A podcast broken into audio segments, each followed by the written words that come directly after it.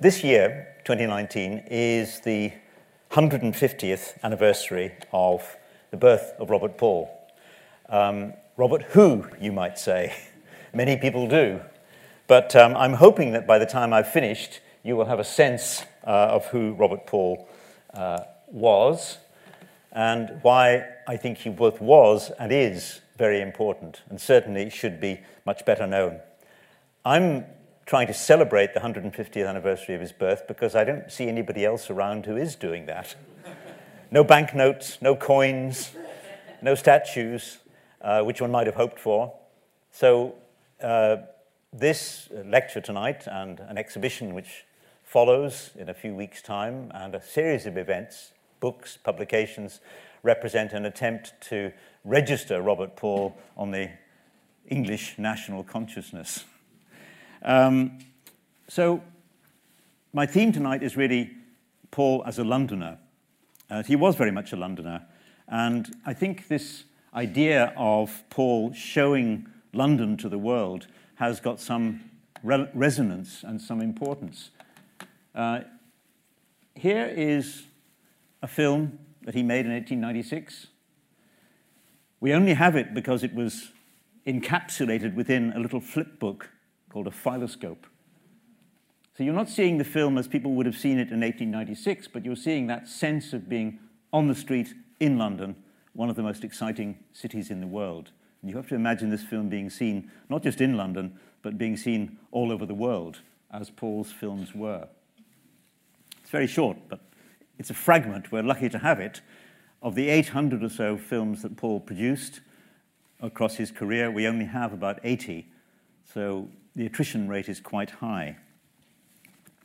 Now, this question of his reputation, I think Paul really should be seen in the context of the other Victorian greats that we're familiar with. Uh, Faraday, whom he venerated, and in fact, he contributed to a, a big exhibition about Faraday in 1931 at the Albert Hall. Um, Clerk Maxwell, Brunel, Stevenson. I think Paul really ought to be seen as somewhere in that galaxy of major figures of the Victorian era who started something which is still with us today. The reason that I say that is because in October 1898, Paul published an ad in the Showman's newspaper, The Era, in which he outlined what I think is nothing less than a vision of what cinema could be, was about to become, but was not yet.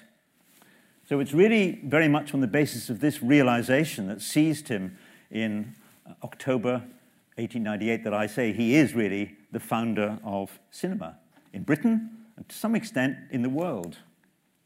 Now, he didn't come from nowhere, of course. Um, if we look back, we can see a line of innovation, experimentation. It goes all the way back to um, Philippe de Loutherbourg, the Eidophusikon, 1781, Louis Le Prince in Leeds, Wordsworth Donisthorpe, who photographed the front of the National Gallery very successfully, uh, William Friese Greene, about whom we know much more now and realize actually did more than uh, was believed for a long time, and of course Paul's short lived partnership with uh, Birt Acres, which produced the first moving pictures. But the interesting thing is that Paul knew nothing about these precursors up to Birt Acres, whom he worked with for three intensive months in 1895. So this was a history which was yet to be written. We can look back. Paul, if he owed anything to others, uh, owed particularly to William Dickson, W.K.L. Dickson, who created the kinetoscope for Thomas Edison. That was what got Paul into pictures. So I think if we put him in the context of the other cinema pioneers, uh, Thomas Edison, here's a, a, younger photograph of Edison than we're used to seeing. This is Edison as he appeared at this time in the 1890s. And this is um, uh, Louis Lumiere, Again, a younger photograph than we're used to. These, this is a contemporary gallery of what these young men, as they all were, looked like at the moment when cinema was created. And really, I think Paul belongs with Edison and Louis Lumiere. And uh, that's what I'd like you to leave you with the conviction of by the end of this evening. Now, what I want to do is um, focus on Paul as a Londoner, someone whose natural subject matter was London because that's where he had grown up. And in many ways, of course, London was the most exciting city in the world at this time. There's a, a famous book by Jonathan Schneer called um, the, the, the, the um, 1900, The Imperial Metropolis. And um, it was an imperial metropolis. And Paul was born in Islington in 1869, right there. Um, I only discovered this relatively recently because one of our great early cinema historians um, had mistranscribed the address. And I thought I'd better check and went back to the birth certificate and discovered that Paul was indeed born in what was then Albion Road, just off Holloway Road. Uh, it's changed its name, it's called Furlong Road now. Um, the house is not standing, but if you look across the road from where he was born, that house, I think, is pretty much in the style of the house in which he was born in 1869. Paul was the first born to um, his parents. He'd be followed by four other children uh, two, two boys and two girls. But interestingly, none of this family of five had the same kind of educational advantages as Robert had. And um, those educational advantages were very unusual, very significant, and certainly shaped his early career. First of all, he was sent as a pupil to the City of London School, what's now called the City of London Boys' School. And curiously, perhaps not curiously, this rather ancient establishment had just got a brand new building. And that's the new building which had just opened on the um, embankment. Paul was one of the first pupils to attend that very grand new building of the City of London School. He moved on from there to the very first version of the City and Guilds Technical College. The City and Guilds um, structure realized that Britain was falling behind in technical education. There was a, a massive realization in the 1880s that Britain was going nowhere in terms of educating its future technologists and scientists. City and guilds got together with other forces and created a college which would train the technological elite the first premises were not in um, Leonard Street, but that's the building which opened in the 1890s, and it's in that building that Robert Paul demonstrated his first projector uh, in January, in February um, 1896. But we do have a photograph of the interior of the kind of lab that he would have trained in. So he belongs to an elite, the first generation of young pupils, young students, who were trained in the new electrical science trained by some very important figures. William Ayrton, whose instruments Paul would go on to manufacture when he set up in business. Now, Paul was running a scientific instrument business from 1891 in Hatton Garden, a small uh, office workshop. We don't really know how big it was when fate intervened. Now, we have no pictorial uh, record of this, of course. But uh, I've been working with uh, an artist, uh, Ilya, uh, for some months now on a graphic novel version. So you're seeing, really for the first time, some pages, some panels from the graphic novel that we're producing. And here, Ilya has imagined uh, the fateful encounter in 1894 when two Greek American a gentleman walked into Paul's shop and said, uh, I won't do a funny accent, um, which would be quite inappropriate. we have no idea if they, uh, what, how they spoke. They said to him, we'd like, um, we'd like you to manufacture some kinetoscopes. Impossible, he said. It will have been patented by Mr. Edison. Oh, no, it hasn't, they said. And when Paul checked at the patent office, he discovered that Edison had not extended his patent beyond the United States he was free to manufacture replica kinetoscopes, and he did a lot. He then ran into difficulty. Edison would not supply him with the film strips that the kinetoscopes required. He kept the samples that Paul sent him, but he wouldn't play ball and set up a cooperative scheme. Paul was forced to devise a camera, and that brought him into partnership with Birt Acres. Now, Birt Acres and Paul famously fell out after about three months of collaboration. And that is, I think, tended to loom too large in the story. The fact is that during those three months, they worked together and produced the very first films ever seen in Britain. And here we visualized um, what it would have been like that first night when they developed their first film. We don't have the film, we have just a few frames from it, shot in Barnet. We assume, and I think this is quite important in terms of stories of origin, that probably Paul and Acres were together at about midnight when they developed the film, laced it up on the kinetoscope, and saw that it, it ran. They made a lot of noise. The police came in to see what was the noise in Hatton Garden about three o'clock in the morning, and of course, the police were shown, we assume, the moving film. Now, this is a story which you might know because it's uh, reproduced in the film The Magic Box. Except in The Magic Box, the story is transposed to William Friese-Greene. It didn't happen to Friese-Greene, it happened to Robert Paul. I think it's interesting because he remembered, and others remembered too, that it had been a real sense of victory, of excitement, getting the first film that they'd made with their own camera to run. So we've tried to visualize it as it might have happened.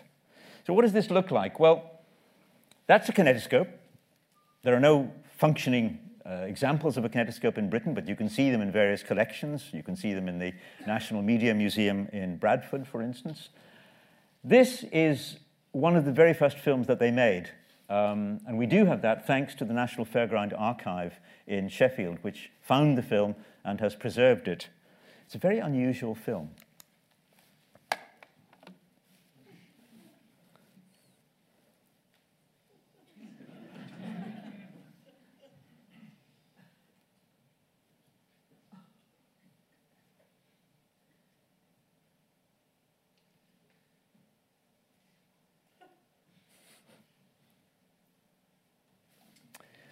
You see, the blue jacket is, of course, the hero of the hour. It's all action. It's really quite unlike the first films of any other nation. Why the first British film, and this is pretty much the first film that was actually shown uh, to a paying public on the kinetoscope, why should it be um, an affray? Does that tell us something about the British national character? Uh, my old friend, uh, Paul Langford, who wrote a wonderful book about the English national character, said that the English always had a reputation for rough and tumble. They were regarded by other nations as being prone to get into a fight. And you might think this film actually uh, reinforces that sense. But it's, it's an extraordinary film because it really is like nothing that Edison, nothing that the Lumieres, nothing like any of the other pioneers created.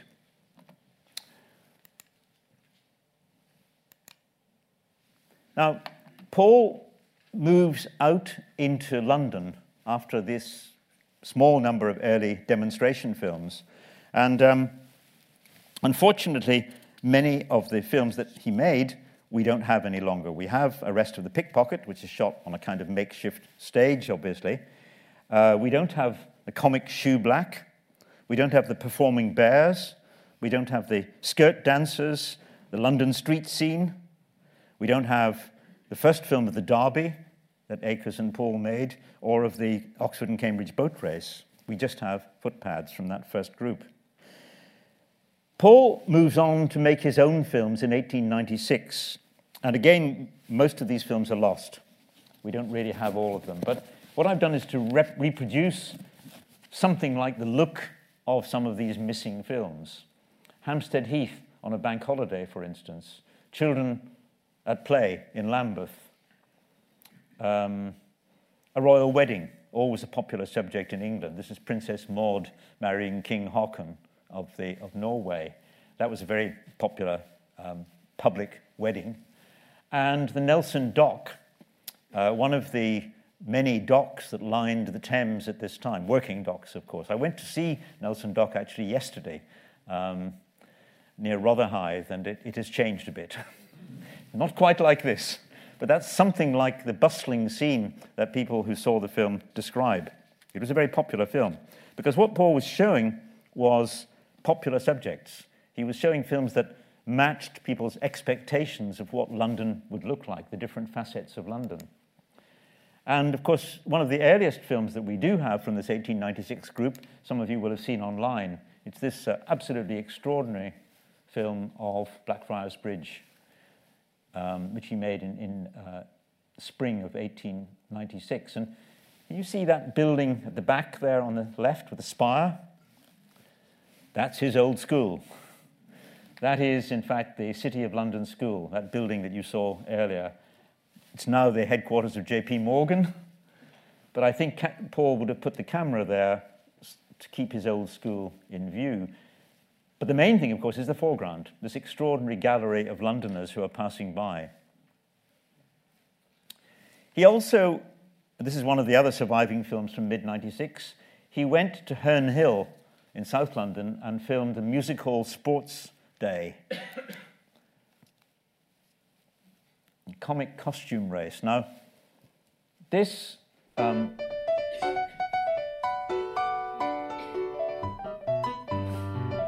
the musical accompaniment is by Stephen Horne from the DVD that uh, I curated.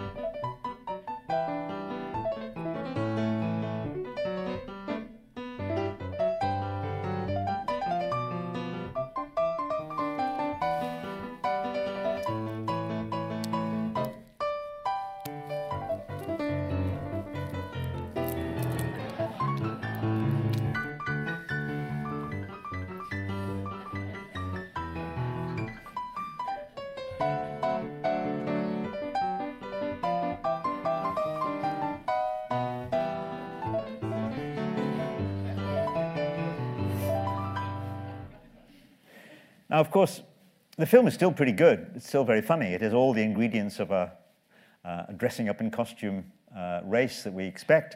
It would have meant so much more to the audiences of 1896 because these were popular music hall performers.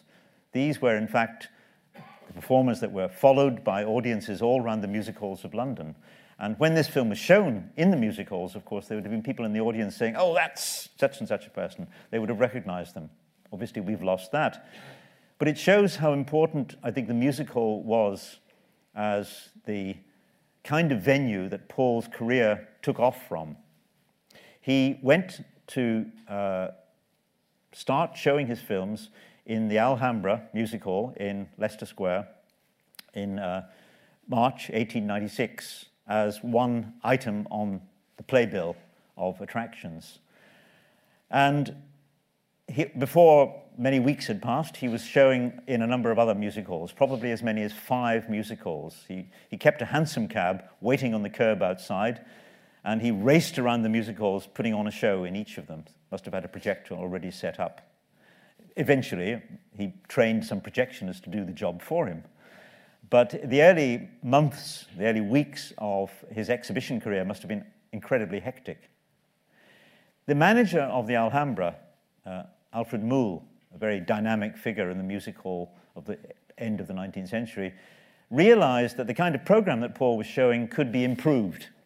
So he suggested to Paul that maybe there should be something a little more entertaining made to add to the program. Again, we don't know how this came about, but basically, Robert Paul uh, and Moul and three of the dancers from the Alhambra went up onto the roof of the Alhambra overlooking Leicester Square and they shot a film called The Soldier's Courtship uh, in April 1896. This, I think, is one of the uh, great early films. It's something that we should be really proud of, and it should be much better known. It's not been possible to see it until recently, but the Cineteca Nazionale in Rome made a rather remarkable digital restoration of it uh, back in 2010, taking elements from three different archives from, from Bradford, from um, Rome itself and from Lisbon. It shows you how widely the bits of the film had been dispersed. They made an extraordinary restoration, and I'm very pleased to say that thanks to their help, I'm able to show it to you tonight for the first time.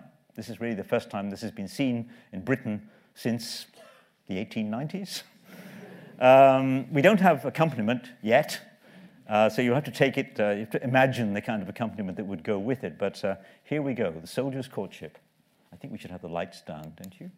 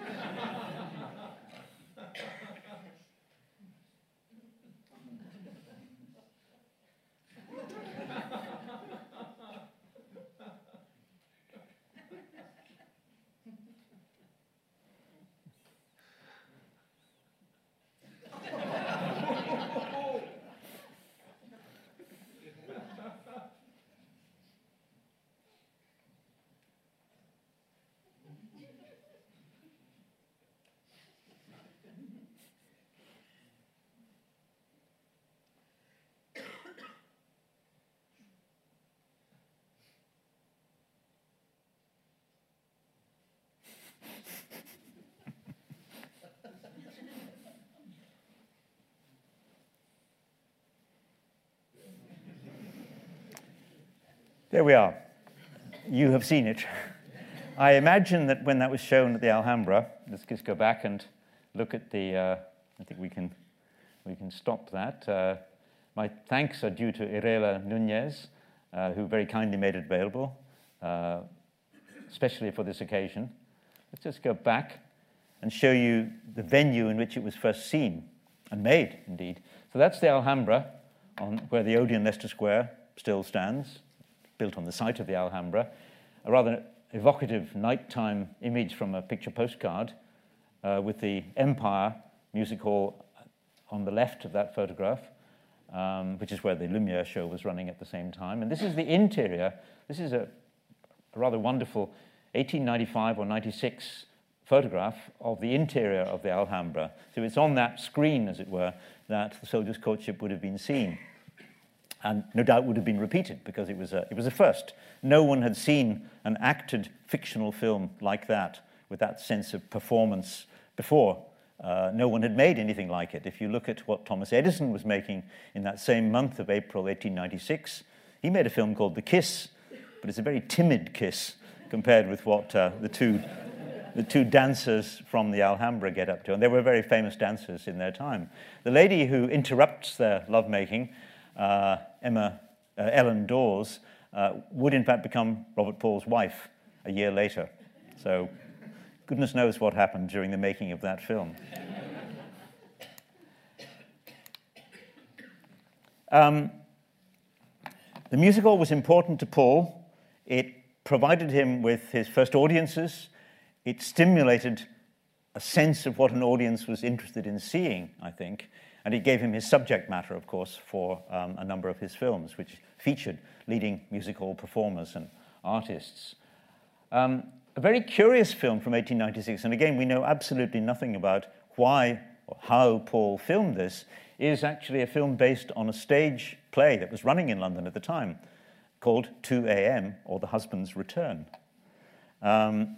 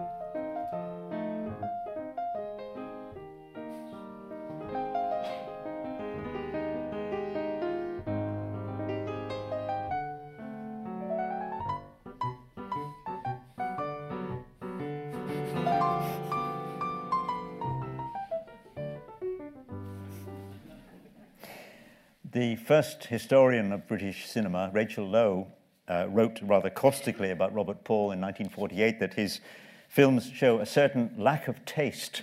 well, I've often wondered whether she was thinking of something like this. She wouldn't have seen it because the film, I think, was not able to be seen at the time she was writing, but she would have read the catalogue description. There is something um, relatively unconstrained about Paul's early films. They show life as it was, as it were. They don't show a kind of, um, uh, you know, cosmeticized version of it. And I think that's what makes them so appealing to us today. We do get a sense of him um, trying to put contemporary life on the screen, life in the West End of London. He made a lot of films around London during this time, which are all lost. Traffic on Tower Bridge, Fountains in Trafalgar Square, Carting Snow Away in the West End, Pelicans at the Zoo, all the kind of traditional subjects of London, the kind of things that visitors would have gone to see. And of course, these films were very popular when they were shown outside of London. But the big event of uh, 1897, the second year of film making and film exhibition, was Queen Victoria's Diamond Jubilee uh, in June. Um, this was a, a major event uh, by any standards. Uh, Queen Victoria, of course, had been on the throne for a very long time indeed. She'd celebrated her golden jubilee with a large banquet for all the crowned heads of Europe, many of whom were her relatives, of course. So her Golden Jubilee had been an entirely indoor event, really not available for inspection by, by the masses. Joseph Chamberlain had a brilliant idea for the Diamond Jubilee. Let's make it a public spectacle. Nothing like this had been attempted before, except for funerals.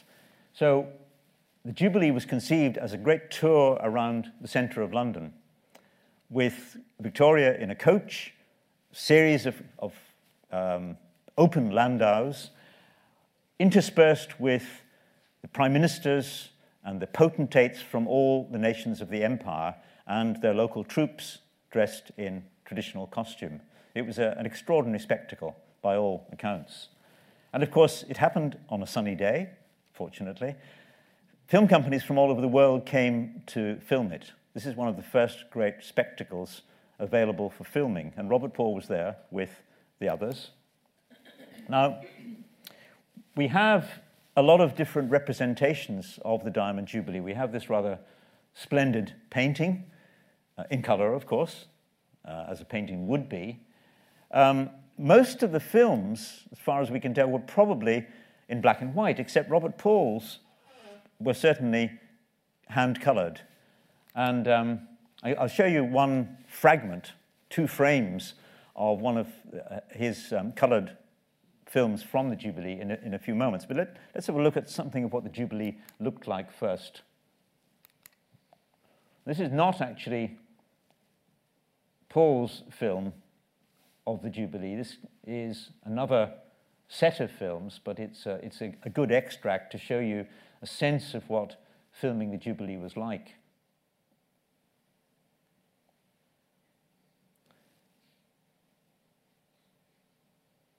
the, um, the Queen was too infirm to climb the steps of St. Paul's, which was the, um, the center point of the whole procession. So the clergy came down the steps and they had a, a quick service at the bottom of the steps.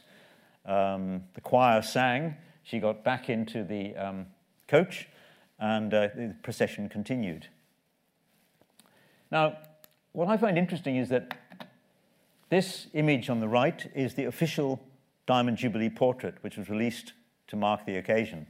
It's a very, um, very composed, very formal, very regal portrait. What you've just seen was the way that most people would have seen the Jubilee in moving, in, action, as it were, in some of the many, many films that were shot of it. That's Robert Paul. We have very few photographs of him, by the way. That's one of the images of him with the camera that he used to film the Jubilee.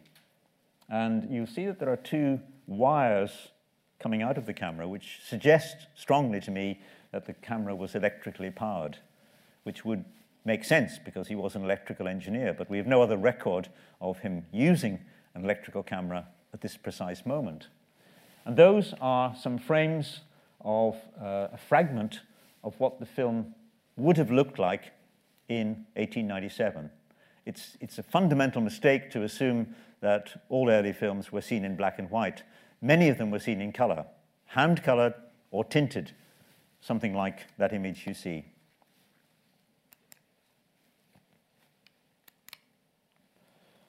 In 1898, Paul was making a series of films on the Thames. He'd hired uh, a boat and he was working his way around the Thames, which was very much a working river at this time, of course. So he, he shot lots of films of different uh, industrial activities around the river. And the climax of this was probably intended to be the launch of HMS Albion in June 1898. He must have timed his route around the river to be there for this uh, much anticipated launch. This was a, a pre dreadnought uh, battle cruiser. Um, which had been built at Blackwall on, on the Thames. And there was great excitement at its launch. It was a, a new generation of British warships. And of course, Britain's navy was uh, um, the great, one of the great navies of the world, if not the greatest navy of the world at this time. Three other, two other um, companies were there to film the launch of HMS Albion, which was going to have a royal launch. This is an image from one of the other films, uh, Prestwich's film. Birt Acres, Paul's old collaborator, was also there on a distant platform filming this launch. But unfortunately, the launch turned into a disaster. The ship went down the slipway, the bow wave, or the tidal wave it created, swept away rickety scaffolding to one side, and some hundreds of spectators were swept into the river. Uh, chaos, disaster. Paul was on the river and was filming. And we have at least part of the film that he made um, on that occasion.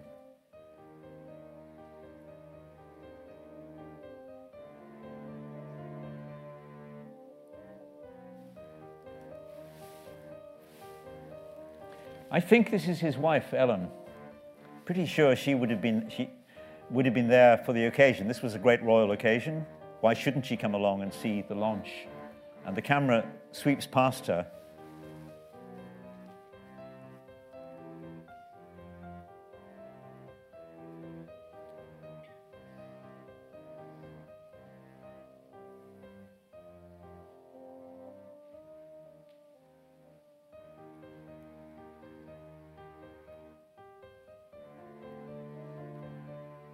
We see small boats trying to rescue people from, from the Thames, from the river.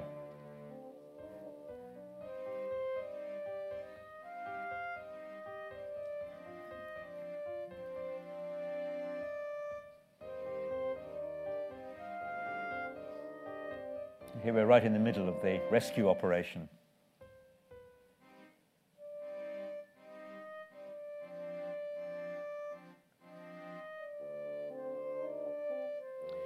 There was controversy over the showing of this film. Um, Birt Acres wrote a letter to the newspaper saying it was a, a disgrace that anyone should profit from a disaster like this. And Paul wrote back to say that he had, of course, waived any hire fee, any sales uh, from the um, film. And in fact, when it was shown in several music halls, the audience stood bareheaded um, in respect and took it as a memorial to those who'd been lost. He also said that he had managed to rescue over 20 people from the water. So it's an interesting early case of testing the, the ethics of filming something which is, which is, in effect, a disaster. Should one film it? Should one give people a chance to see what was going on? Some thought you shouldn't. Paul was adamant in defending um, his right to show it and the, the value of it as a kind of memorial.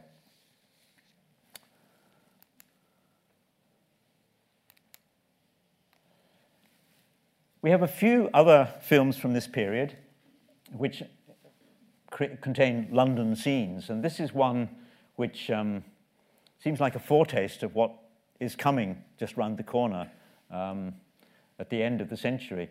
This is the reception of the, the Sirdar at Guildhall in uh, 1898. Now, the Sirdar was the, the name that was given traditionally to the English uh, head of the Egyptian army, Britain was effectively running Egypt at this time. It was always a British general who was head of the Egyptian army, and uh, Kitchener was the, the Sirdar. He came home after vindicating the, um, uh, the loss of General Gordon at Khartoum, and he was greeted as a conquering hero and given a great reception at Guildhall. And we have the film of him uh, being received at Guildhall a lot of pigeons there, you can see. what we know from the few accounts there are of the reception of films like this, the film perhaps doesn't look very interesting to us. We can't really see the figures very clearly. It's taken from a distance. But of course, the audience did know who was appearing on screen. And we understand that there was loud cheering from the audience as people recognized this was um, General Kitchener, a man to be, to be uh, hailed. So somehow the audience did know what they were seeing on the screen and was pleased to be taking part in an occasion like this. Another film of Paul's made at the same time was of the trooping of the color. We don't have that um, anymore. This is a contemporary painting from 1898 of what the trooping of the color might have looked like. Of course, by 1899, by the end of 1899, Britain was involved in a war, in the South African War. And all of this uh, ritual that we're seeing here would, would turn into something very much more serious. And Paul would become very much involved in the war and representing the war on screen. But before that happens, at the end of 1898, he decides that something new is needed in producing films for the screen. His business at this time consists of manufacturing projectors, cameras, and films, the whole apparatus that you need to put on a picture show. And he, and I'm sure his wife, Ellen, who of course came out of the music hall, she'd been a, a dancer at the Alhambra, they must have sat down and decided that it was time to do something really quite, quite daring. So they bought two fields in New Southgate, which was about to become Muswell Hill. In the north of London, that's a, a period map which shows it's pretty rural at this time. And in these fields, next to what is Sydney Road today, you can see it over here. Um, I think there we are. That's Colney Hatch Lane, and there is uh, Sydney Road going off it, I think. About there, they built a studio. This is really the first studio built in Britain, one of the first studios to be built in the world. We have one photograph of probably the first stage they built at the top there, and this is the first of the buildings that they constructed to house the processing of films, the dispatch, the packaging, etc. And in this studio, they would go to work to create um, a remarkable series of films in the autumn of 1898. And this is the ad that I quoted from at the very beginning. Here's another chance to look at it and to see some more of it. Um, the public have been surfeited with trains, trams, and buses. The capacity of animated pictures for producing breathless sensation, laughter, and tears has hardly been realized. A staff of artists and photographers have been at work in North London to produce a series of animated photographs, 80 in number, each of which tells a tale, comic, pathetic, or dramatic. Such clearness, brilliancy, and telling effect that the attention of the beholders should be riveted.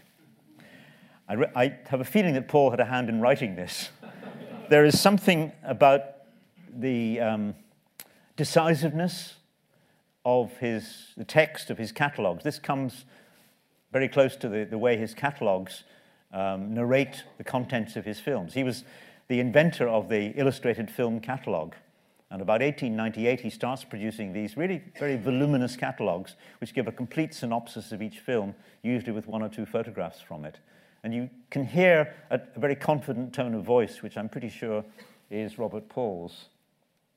And this, these are two images from one of these 80 films. Now, we, we have none of these 80 films that are described here have survived, which is rather sad. Um, but what we do have is Come Along Do. Come Along Do begins with an old couple sitting outside what is described as an art exhibition. And then something very unusual happens. There's a cut, and suddenly we're inside the exhibition, and the old gentleman is showing an unhealthy interest in a nude statue until his wife comes over and tugs at him and says, Come along, do. It's an old music hall song. Uh, you can find the words uh, online very easily. David Robinson, a great film historian, has shown me lots of examples of Come Along Do as a stereoscope subject, as a song, as a stage uh, sketch, etc. I'm pretty sure that Ellen Paul would have suggested to Robert that this might make a good subject. There is uh, a suggestion that these two characters are played by Robert and Ellen. We don't know whether this is true, but it is suggested. Certainly, the, the woman looks rather like Ellen. who we've seen in The Soldier's Courtship, if they did play the parts themselves, what they're doing is acting in the world's first two shot film. As far as we know, this is the very first time that anyone thought of joining two shots together, an interior, an exterior, and an interior, to make, tell a story. Some of the other films made at this time, our new general servant, has got four scenes. So Paul and I'm pretty sure Ellen were experimenting with the possibility of films that tell a story. Unfortunately, this is all we have to, to go on to see the results. But it's, it's an impressive move, I think, into a new world of what is recognizably cinema. Films followed, of course, in rapid succession. The studio was a, a wonderful venue for making the range of films that Paul envisaged at the end of, of, of 98 in that ad. These are just stills from several of them. You can, you can see them online. You can actually see, I'll be showing a number of these films on Wednesday afternoon at, at Birkbeck College when we're looking at the output of the studio, uh, if anyone's free to come along. What's, I think, interesting from a London point of view is that Paul has moved to the suburbs. Muswell Hill is rapidly being built up as a suburb, a new residential suburb, no pubs. It's a very proper su- um, suburb. And the streets that we see in these films from 1899 onwards are suburban streets. In many cases, they're streets that haven't been made up yet. That's Colney Hatch Lane, which is one of the big roads that leads to the north today. But as you can see, it's pretty sparsely um, uh, edged with houses at this time. The roads aren't surfaced in the way that we're used to them. So, filmmaking in Britain moves into the suburbs, as it did in France and in Denmark and in many other parts of the world. Filmmaking becomes essentially a suburban activity, with the studios being established outside the city centre. But Paul has retained his interest in London as a subject and in 1901, he published um, a little booklet called What to Photograph in London. This is the ad for it. Um, it shows where you can go if you've got a camera. And of course, this is the era, remember, when people are beginning to equip themselves with Brownie box cameras. So, Paul, who is very attentive to new trends, realizes that there's an army of people descending on London who want to go and make photographs for themselves. So, he provides uh, a, a practical guide where to go, what hours it's open, whether you need a permit or not, in this little booklet. Unfortunately, I've been unable to find any copy of this booklet. So if anybody here, or who's viewing this online, has ever seen a little booklet called What to Photograph in London, please get in touch with me. It seems incredible that something which was published in two editions should have completely disappeared, but it has. But we assume it was popular because it was reprinted. I take this text from a, a rather wonderful website, my friend Roland Francois Lack, uh, a film historian, who has done uh, a lot of work on Paul's location in Muswell Hill. And you'll find his website, The Cine Tourist, a mine of information about Paul as a local filmmaker.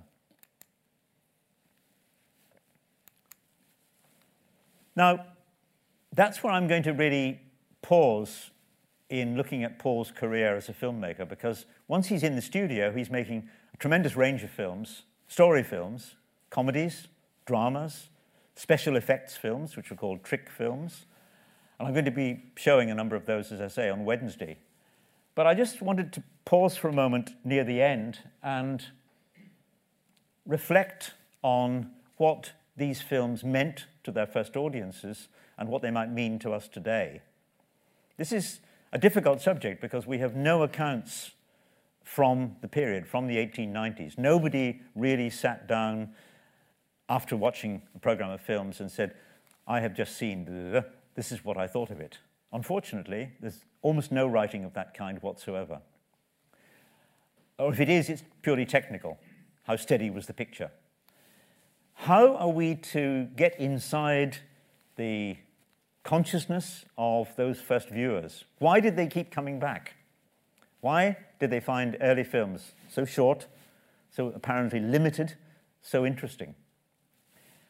I've found two um, two sources uh, helpful in trying to understand, if you like, the, the Edwardian attitude, late Victorian Edwardian attitude to moving pictures. One is a great story by Rudyard Kipling called Mrs. Bathurst, uh, published in 1904.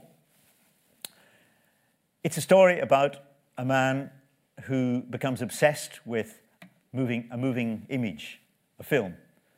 Uh, he sees a film of a woman at um, a station in London, and he drags someone back to see it night after night after night, and he forms a relationship with the woman he sees in the station in London, even though he's seeing it in South Africa. It's a story about getting obsessed by a moving picture. It's a very strange, mysterious story. If you don't know it, it's well worth reading, and it's quite puzzling. Kipling had clearly seen moving pictures. He might well have seen them on a ship traveling out to South Africa. Films were shown um, on, on board ship. And I think it's one of the greatest stories that conveys a sense of the fascination that at least one early viewer might have had with early moving pictures. It's an obsessive fascination. Obviously, most of the audience wasn't obsessed in the way that the central character of Mrs. Bathurst is. But um, that's one way of getting in touch with the zeitgeist, as it were, of viewing at the end of the 1890s, beginning of the 1900s. Another way is um, an essay by a French writer, Jules Romains. Jules Romains wrote a remarkable, very short essay in 1911 called The Crowd at the Cinema. And um, this is a little quote from it. He talks about it as a group dream. The audience pours in off the streets, they sit down in the darkness, and they go into a kind of collective dream state. They're no longer conscious of their bodies, they're only passing images, a gliding, rustling of dreams.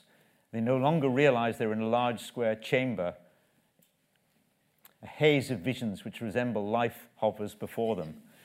It's a very evocative piece of writing, I think, and it, it captures something of what it must have been like to watch a film program in the early 1900s. You leave the bustle of the street, um, you go into a darkened room.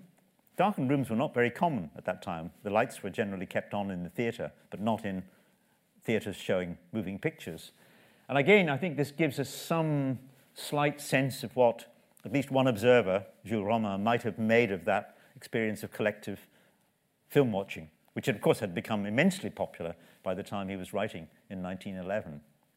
But it's difficult to think our way back into um, that period. These are just two suggestions I offer. Um, there are others, but uh, I think it's important to try to imagine what the audience of the turn of the century was and why they became so fascinated by film. So, as I've said, um, if you're interested in seeing more about what Robert Paul gets up to, including his trick films, like this film about a, a seance um, called Upside Down or The Human Flies, a rather wonderful trick film, one of the early films made in the studio, we're going to have a program of these uh, at the Birkbeck Cinema on Wednesday afternoon. And Roland Francois Lack, who I mentioned earlier, is going to come along and join me and talk about uh, his work on what the Muswell Hill studio was like and how the films spill out of the studio into the streets of Muswell Hill uh, at the turn of the century. And um, you've seen a few panels from the graphic novel that uh, Ilya and I have been working on. This is the cover of the novel. Uh, this will appear in, Feb- in uh, April, and it will accompany an exhibition about Robert Paul and his work at Bruce Castle, uh, Haringey's Local History Centre, which will also open at the beginning of April. And I'm hoping this will provide a, a popular introduction, an accessible introduction to understanding something about the origins of, of early cinema in Britain. There's a much bigger book on Robert Paul coming later in the year from the University of Chicago Press, but uh, we haven't got there quite yet. So um, that is another online source of information about Paul and this world of early filmmaking. It's a blog which I started uh, over a year ago, and you'll find it at that address online. I'm just offering these in case you want to pursue any of these subjects in your own time. Obviously, there's not much one can cover in a, a short lecture like this, but um, if anyone's got any questions, we do have a little bit of time. so I'd be very happy to, to um, uh, answer any questions that I can.